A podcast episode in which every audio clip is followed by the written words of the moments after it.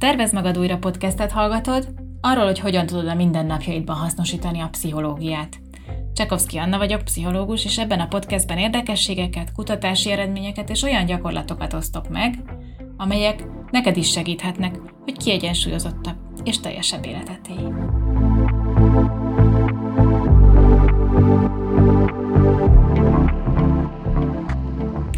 Észrevetted már, hogy minél több választási lehetőséged van, annál nehezebb döntened? Mondjuk eldöntötted, hogy szeretnél venni egy új fotelt. Elmész néhány üzletbe, kicsit keresgélsz az interneten, és rájössz, hogy rengetegféle szép fotel létezik, és minél több fotelt megnézel, annál nehezebb lesz döntened. Lehet, hogy kétszer-háromszor is végignézed ugyanazt a webáruházat, vagy végiglapozgatod ugyanazokat a weblapokat, Hát, ha találsz egy még szebbet, mint ami eredetileg megtetszett. Nem olyan rég, tönkre ment a Bluetooth fülhallgatóm, és kellett vennem egy újat, gondoltam, rendelek egyet az Amazonról. Elkezdtem keresgélni, jó alaposan beleástam magam, elolvastam egy csomó véleményt, millióféle márka létezik, mindegyikről százával olvashatók a leírások, pro-kontraérvek, ajánlások, ennek az ára jobb, annak a minősége, elég nehéz volt kiválasztanom, hogy akkor én most mit is rendeljek. Értékes órákat töltöttem ezzel a szabadidőmből, pedig csak annyit akartam, hogy egy tisztességes hangminőségű fülhallgatót vegyek a régi helyett. De annyira nagy volt a kínálat, hogy egy kicsit elvesztem benne. Egy szó mint száz, nehezen hozzuk meg azokat a döntéseket, amik egyébként távolabbról nézve nem is annyira jelentősek. Persze szeretnénk a legjobbat csinálni, és ezért igyekszünk rászánni az időt, de vajon valóban mindenre ennyi időt kell szánnunk? Ha veled is előfordult már, hogy túl sok időt töltöttél a boltban, mondjuk egy ruha, vagy egy cipő kiválasztásával, vagy hogy azért nem kezdtél bele valamibe, mondjuk egy képzésbe, vagy akár egy vállalkozás ötlet megvalósításába, mert nem tudtad eldönteni, hogy merre indulj el, akkor mindenképpen hallgass meg ezt az epizódot. A mai adásban arról is lesz szó, hogy miért nehezebb ma, mint akár néhány évtizeddel ezelőtt, és hogy hogyan tudsz hatékonyabban döntéseket hozni. Kezdjünk!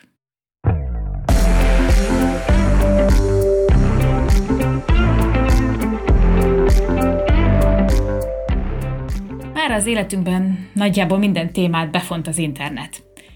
Jóformán nincs olyan, amiben ne támaszkodnánk különféle keresőkre. A Google Booking.com, a TripAdvisor véleményei, hogyha utazni akarunk, vagy sokan használjuk akár az online társkeresőket, vagy mondjuk akár a közösségi médiát lapozgatjuk inspirációért. Egyrésztről van ennek egy egyértelműen pozitív oldala, hogy nem vagyunk bekorlátozva, és egy csomó ötlethez hozzáférünk, amihez korábban nem. Ez viszont azzal is jár, hogy gyakorlatilag végtelen információhoz jutunk hozzá, amit az agyunk nem is képes teljes egészében befogadni, feldolgozni meg aztán pláne nem. De nem csak az információ végtelen, hanem a választék is. Ha bemész egy boltba, pláne egy szupermarketbe, akkor egy-egy termékből általában legalább egy tucatnyi márka közül választhatsz.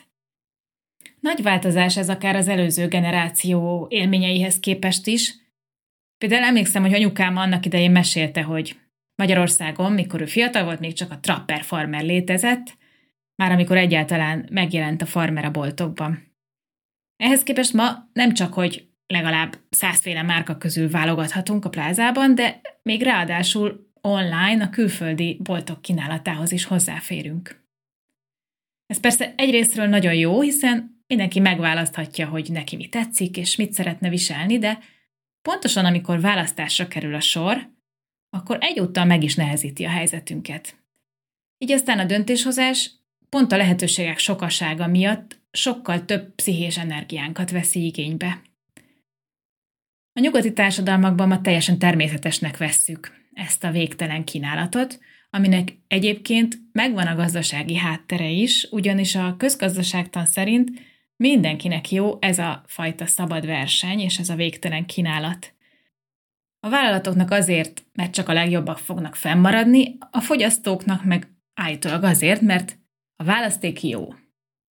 Elméletileg a nagyobb választéktól jobban kellene érezzük magunkat, a valóságban viszont sokszor nagyobb stresszt is jelent. Ez a rengeteg lehetőség nyomasztóan hat ránk, és néha inkább szorongást okoz, mint elégedettséget. Barry Schwartz, amerikai pszichológus sokat foglalkozott ezzel a jelenséggel, és el is nevezte a választás paradoxona. Ezzel pontosan azt írta le, hogy minél több a lehetőség, annál nehezebb dönteni. Amikor napokat töltesz azzal, hogy kiválaszt a legújabb technológiai eszközt, amit megvennél az interneten, vagy tétovázol a boltban, hogy három vagy négy nagyjából ugyanolyan sportcipő közül melyik lenne a legjobb, akkor pontosan ez zajlik benned. Ha pedig egy még bonyolultabb és még nagyobb jelentőségű kérdésre gondolunk, mint mondjuk az, hogy hová vagy hogyan fektes be a megtakarított pénzedet, akkor lehet, hogy annyira komplexnek és átláthatatlannak érzed a kérdést, hogy végül semmit sem csinálsz. Nézzük meg, hogy mi zajlik bennünk ilyenkor, aztán pedig arról is lesz szó, hogy hogyan lehet elejét venni ennek a bénultságnak. Az egyik dolog, ami a nehézséget okozza, hogy attól, hogy választási lehetőségeink vannak, a felelősséget is nagyobbnak érezzük. Nyilván, ha két lehetőség közül lehet választani, akkor ez kevésbé nyomasztó, mint ha mondjuk egy tucatnyi alternatívát látunk. Ahogy Schwarz mondja, ha nagyon sok választási lehetőséged van, felelős vagy azért, ami veled történik. Tehát az egyik súlya felelősség, hogy jól fektessem be a pénzemet, hogy nehogy tévedjek, nehogy megbánjam, hogy nem a jó cipőt vettem, vagy kiderül, hogy lett volna olcsó fülhallgató. Aztán az életünk fontosabb döntéseiben ez a nyomás még inkább fokozódik. Ha mondjuk épp párkeresésben vagy, és teszem azt az online térben próbálkozol, akkor ezt a saját bőrödön is tapasztalhatod. Sokan leírták már azt a jelenséget, ami ezekben a virtuális terekben zajlik, hogy annyira sok ember adatlapjával találkozunk, és annyira nagy a választék, hogy már mindent keresünk azon a bizonyos profilon, és sokkal könnyebb tovább lapozni, annak reményében, hogy majd jön egy még jobb, mint egy ember megismerésébe több energiát fektetni. Vagy hozhatnám példának a karriert is. Pszichológusként nagyon sok emberrel dolgoztam karrierváltáson vagy újratervezésen, amikor azon gondolkozunk, hogy milyen új szakmai irányokba lenne érdemes elindulni az illetőnek. Sokszor éppen az okozza a problémát, hogy valaki annyira szeretne valami még jobbat találni, mint amit már ismer, vagy mondjuk ami már megfordult korábban is a fejében, hogy végül folyton csak egyre tovább halogatja a döntést. Időnként aztán ez a majd később sosem jön el, és beleragadunk az analízis paralízisbe. Most itt elhangzott egy újabb fogalom. Ennek a lényege, hogy annyit elemezzük a helyzetet, hogy végül egészen lebénulunk a sok szempont közepette. Egyik nap ez tűnik vonzónak, a másik nap az, szerették meghozni a legjobb döntést, és attól rettegünk, hogy később megbánjuk, ha valami mellett elhatároztuk magunkat. Szóval beszéltünk a nyomásról, a felelősségről, beszéltünk a túlzott elemzésről, és van itt még egy harmadik dolog, még egy nehézség, még pedig az, hogy minden döntés egyúttal lemondással is jár. Nem lehet semmire úgy igent mondani, hogy közben nem mondanál egy csomó minden másra nemet. Ha elindulok egy vállalkozás tervvel, akkor a többi ötletemről legalábbis egyelőre biztosan le kell mondanom, hiszen a napom továbbra is csak 24 órából áll. Ha párt választok, ha belállok egy monogám kapcsolatba, akkor jó eséllyel lemondok annak a lehetőségéről, hogy más potenciális partnerekkel is megismerkedjek. Vannak, akikben ez a gondolat erős szorongást kelt, és folyton bennük van az az érzés, hogy lemaradnak valamiről, ami esetleg még jobb lehetett volna, mint ami van. Végül van itt még egy utolsó dolog, amiről szeretnék beszélni a nehézségek kapcsán, ez pedig a pszichológia úgy nevezi, hogy döntési fáradtság. Ez attól lesz, hogy vagy túl sok döntést kell meghoznod, vagy túl sokat gondolkozol a döntéseiden. Egyszerűen arról van szó, hogy elfogynak a mentális és pszichés energiáid, és már nem tudsz igazán jó döntéseket hozni. Ha megfigyelitek, néhány híres ember, például Steve Jobs vagy Barack Obama, mindig ugyanabban a ruhában jelent meg. Ennek éppen az az oka, hogy ezzel tudatosan igyekeztek csökkenteni, hogy mennyi döntést kell meghozniuk naponta. Miután megnéztük mindezeket a nehézségeket, most nézzünk gyakorlati módszereket is arra, hogy hogyan tudod megkönnyíteni magadnak, hogy döntéseket hozz. Az egyik legelső dolog, amit megtehetsz, és nagyon egyszerű, hogy te is átgondolod, hogy mik azok a területei az életednek, amiben mondjuk úgy, hogy spórolhatsz egy kis energiát. Egyszerű a képlet, ha a kisebb horderejű döntéseidet megkönnyíted, vagy akár ki is iktatod, akkor több lesz a kapacitásod a nagyobb horderejű döntésekre. Ha mondjuk nem akarsz minden nap ugyanabban a ruhában járni, mint Steve Jobs, akkor is lehet például egy kisebb kapszula gardróbod, amiben egymással jól megférő darabok vannak, és könnyen kombinálhatóak, és kevesebbet kell gondolkodnod reggelente, hogy mit vegyél fel.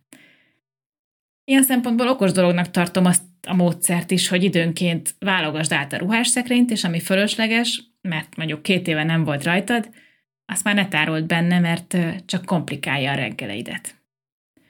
Mióta rendet raktam a gardróbban, és kiszórtam mindent, amit nem hordok, sokkal szívesebben nyitom ki. Vagy ilyen az is, ha bevásárlólistát írsz, és így a boltban már nem kell azon gondolkodnod, hogy mire lenne szükséged, és honnan mit szedjél le, és már is felszabadult egy kis időd, és mellesleg döntési kapacitásod is.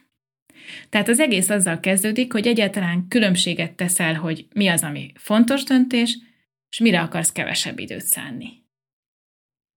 A következő dolog, ami már inkább a jelentősebb döntésekre vonatkozik, hogy világos prioritásokat állítasz fel magadnak. Persze ez triviálisan hangzik, de mégsem az.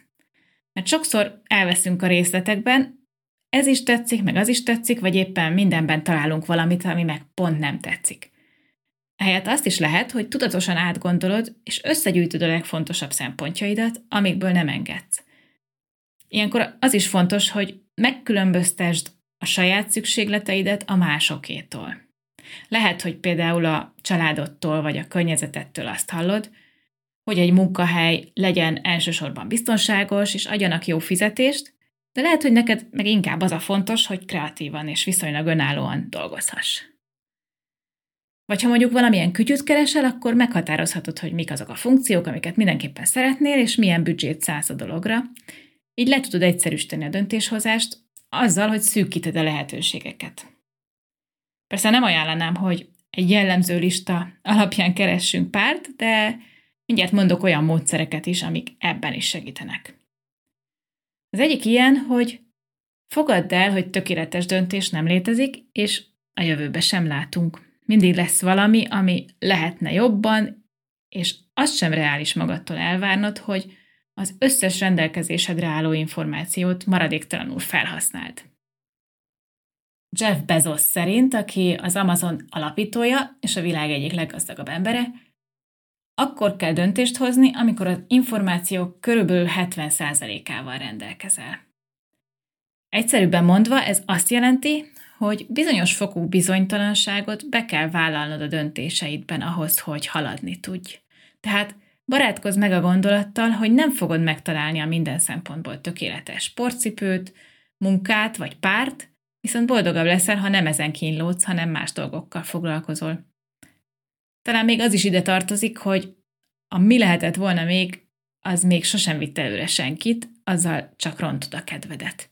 Meghoztál egy döntést, az már mögötted van, majd lesznek más döntések, a múltbelieken minden esetben kár rágódni.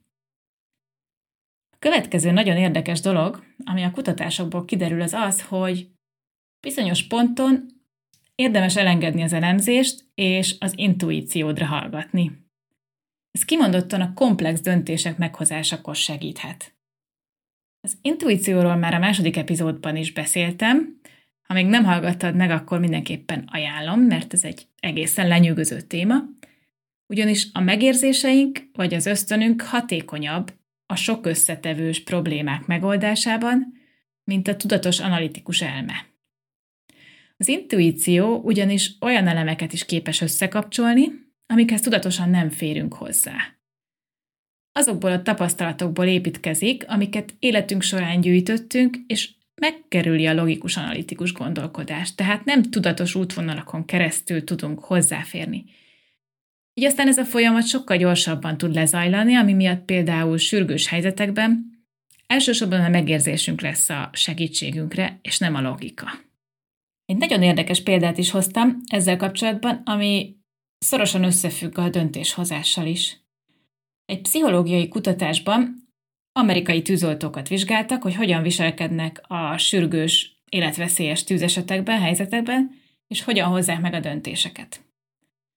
Nap mint nap figyelték, hogy hogyan dolgoznak, és azt vették észre, hogy a parancsnok sokkal inkább intuitívan hoz meg fontos döntéseket, annyira gyorsan, hogy nem is lehetséges, hogy gondolkodna az opciókon és a végkimenetelen.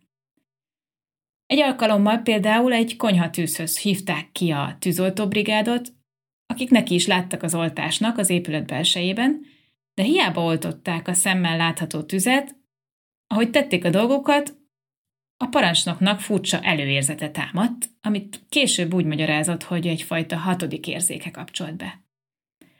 Mivel valami nem stimmelt, bár nem tudta megmagyarázni, hogy miért, de kiadta a parancsot az embereinek, hogy hagyják el az épületet. Miután az utolsó ember is elhagyta a házat, beszakadt a nappali padlója, ahol addig álltak, mint utóbb kiderült, a pincében is égett a tűz, de ez kívülről egyáltalán nem volt látható. A kutatók arra jöttek rá, hogy a parancsnok abból a rengeteg tűzesetből, amit már látott, valahol tudattalan szinten ismerte, hogy milyennek kellene lennie egy tűznek, és a tapasztalata sukta meg neki, hogy ami az épületben történik, az valamiért nem normális, rendellenes. Vagyis nem felelt meg az elvárásainak ez a tűz, nem úgy viselkedett, ahogy a tűz viselkedni szokott. Nagyobb volt a hőség, mint kellett volna, és mások voltak a hangok is, de ebből a parancsnok vagy a tűzoltók semmit sem gondoltak át tudatosan, csak érezték, hogy valami nincs rendben ezzel a tűzzel.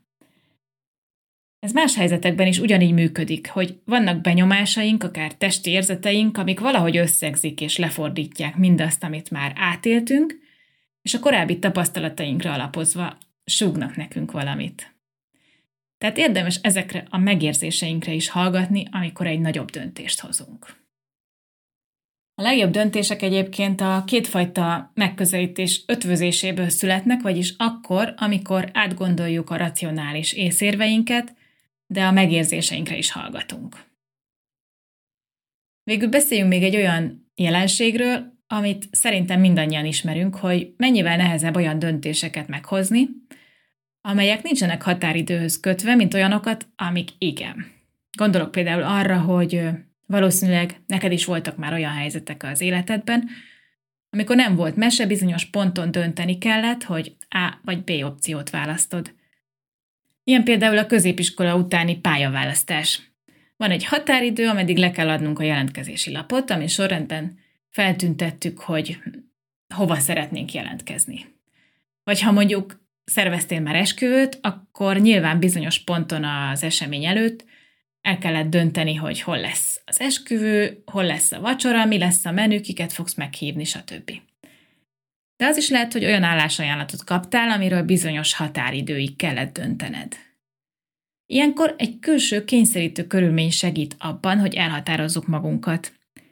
Ez aztán vérmérséklettől függően lehet többé vagy kevésbé stresszes, de az biztos, hogy valamilyen döntést kell hoznunk egy bizonyos kitűzött időpontig. Viszont sokkal komplikáltabb a helyzet olyankor, amikor senki vagy semmi nem kényszerít, hogy bizonyos időpontig hoz meg a döntést. Ilyen lehet mondjuk az, hogy munkahelyet váltasz. Lehet, hogy nem érzed magadat egészen jól a munkahelyeden, de mégsem teszel semmit, hogy ezen változtas, mert tulajdonképpen el vagy így is. De hasonlóak a magánéleti döntéseink is, hogy mikor házasodunk meg, vagy mikor alapítunk családot, arra legfeljebb a családi vagy társadalmi nyomás lehet hatással, de alapvetően nincs rá semmilyen szabály vagy határidő. Vagy ilyen az is, hogy például elkezdesz sportolni, vagy valami újat tanulni. Lehet, hogy már egy ideje fontolgatod, hogy szívesen elmennél például egy rajztanfolyamra, vagy egy táncórára, és nézegettél is már kurzusokat, de egyik mellett sem szántad el magadat, így aztán mindig elmarad, hogy belekezdj. Ha nem szabsz magadnak semmilyen határidőt, akkor lehet, hogy soha nem fogsz választani. Tehát a következő eszköz, amit még bevethetsz azért, hogy ne bénítson meg a lehetőségek sokasága, az az, hogy önkényesen határidőt szabsz a döntésednek. Ha például eldöntötted, hogy sportolni szeretnél járni, akkor teszem azt jövő hét péntekig, utána nézel, hogy mondjuk milyen fitness termek vannak a környékeden, és legkésőbb péntekig eldöntöd, hogy hova iratkozol be. Így magadnak támasztasz egy keretet, hogy könnyebben meghozd a döntést, és ez egyúttal abban is segít, hogy ha tudod, hogy meddig van időt tájékozódni, nézelődni, akkor sokkal nagyobb az esélye, hogy komolyan meg is teszed a szükséges lépéseket, és valóban utána jársz. Ha reálisan tűzted ki a határidőt, akkor ez a kis időnyomás pont akkora, hogy meg tudod vele előzni, hogy túl gondold és túlelemezd a döntést. Remélem, hogy ma is tudtál magaddal vinni ebből az adásból néhány gondolatot. Ahogy készültem, az én személyes kedvencem az intuíció témaköre volt, mert szerintem ez egy kicsit olyan x tűnik, de én mindig szeretek mögé nézni a dolgoknak, és megnézni a tudományos hátteret, meg magyarázatot, és valójában erre is megvan a racionális magyarázat.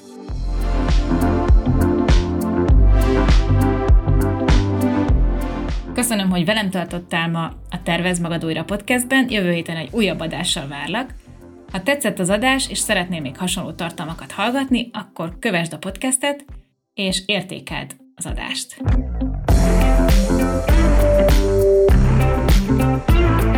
A podcast elsősorban pszichoedukációs céllal készült. Az elhangzottak nem helyettesítik a személyre szabott pszichológiai tanácsadást vagy terápiát. thank you